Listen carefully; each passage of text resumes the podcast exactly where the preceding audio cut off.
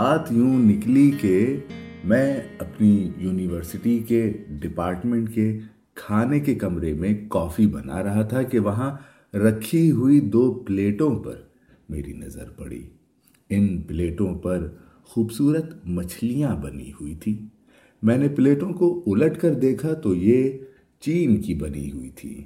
اس کا صاف مطلب یہ ہے کہ چین میں مچھلیاں ایک مبارک علامت یعنی سمبل مانی جاتی ہیں۔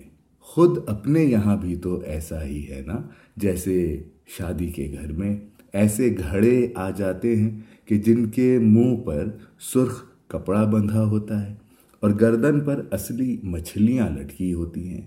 یا پھر قلعی کیے ہوئے گگروں کی گردن میں چاندی کی چھوٹی چھوٹی مچھلیاں لٹکی ہوتی ہیں۔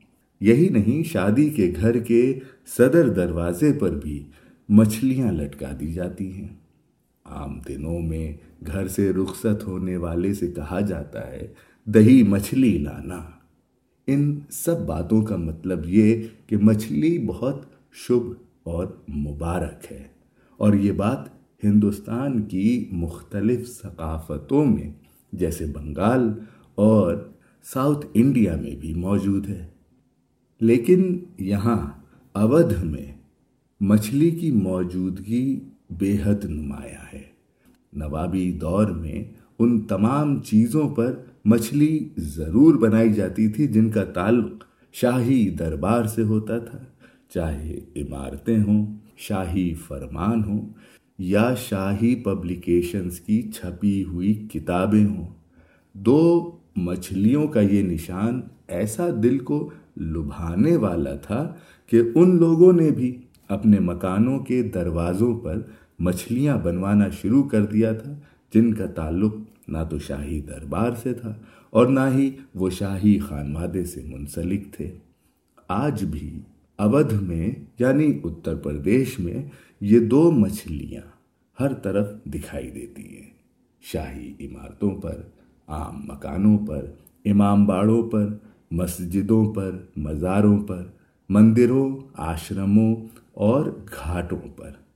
نوابی دور کے ختم ہونے کے بعد انگریزی حکومت نے بھی اس نشان کو استعمال کیا اور پھر انیس سو سینتالیس میں آزادی کے بعد جب ہندوستانی حکومت نے یہاں کی باغڈور سنبھالی تو اتر پردیش کی سرکاری مہر میں بھی ان دو مچھلیوں کو رکھا گیا۔ اودھ کے نوابوں نے مچھلی کو اتنی اہمیت کیوں کر دی تھی؟ اس سلسلے کی وہ عام کہانی جو آپ کی کئی دفعہ کی سنی ہوئی ہے، پھر دوہرا لیجیے کہ ایک مرتبہ نواب آصف الدولہ دریا میں کشتی پر سوار تھے کہ ایک مچھلی پانی سے اچھل کر کشتی میں آ گری۔ اس کو بڑا مبارک شگون مانا گیا اور جبھی سے نواب صاحب نے مچھلی کو شاہی نشان بنا لیا۔ یہ تو ہوئی کہانی۔ لیکن تاریخی نظر سے بھی اودھ کے نوابوں اور مچھلی میں گہرا رشتہ ہے، کیونکہ اودھ کے نواب ایرانی نجات تھے اور ایران میں ہزاروں سال سے مچھلی بڑی مبارک مانی جاتی ہے۔ ایران میں قریب ساڑھے چار ہزار برس پرانے ایسے آثار ملے ہیں جن میں مچھلی کی واضح شکل دیکھی جا سکتی ہے۔ ان میں آدھا جسم انسان کا، آدھا مچھلی کا، آدھا جسم کسی جانور کا اور آدھا دھڑ مچھلی کا۔ اور پھر پوری مچھلی کی شکلیں تو بہت عام ہیں۔ جو کتبوں پر، اسلحوں پر، برتنوں پر، قالین پر بنی ہوئی ہیں۔ اس کے علاوہ قدیم ایرانی اساتیر میں یعنی مائتھولوجی میں بھی مچھلی موجود ہے۔ جیسے یہ تصور کہ ایک مچھلی کے اوپر گائے کھڑی ہے اور اس گائے کے ایک سینگ پر یہ دنیا ٹکی ہوئی ہے۔ ہر نوروز کو یہ گائے دنیا کو اس سینگ سے اس سینگ پر کر لیتی ہے۔ اس طرح نئے سال کی شروعات ہوتی ہے۔ آپ نے دیکھا ہوگا کہ جو حضرات نوروز مناتے ہیں، وہ دوسری چیزوں کے ساتھ، ایک پانی سے بھرے پیالے میں گلاب کے پھول بھی رکھتے ہیں۔ پھر ایک لمحہ ایسا آتا ہے کہ یہ گلاب ہلکی سی جنبش کرتا ہے۔ مطلب اس کا یہ ہے کہ اب نیا سال شروع ہوا۔ یعنی مچھلی پر کھڑی گائے نے اپنے ایک سینگ سے دنیا کو دوسرے سینگ پر لے لیا۔ مچھلی اور گائے کی اساتیری کہانی ایرانی ادب میں بھی خوب استعمال ہوئی ہے۔ اب چونکہ اردو شاعری میں بہت کچھ تلمیحات فارسی شاعری سے آئی ہیں جن میں یہ مچھلی اور گائے بھی ہماری شاعری میں موجود ہے۔ جیسے میرنیس کہتے ہیں، دہشت سے الما کی فلک تک صدا گئی، گاوے زمیں زمیں کے تلے ہر تھرا گئی۔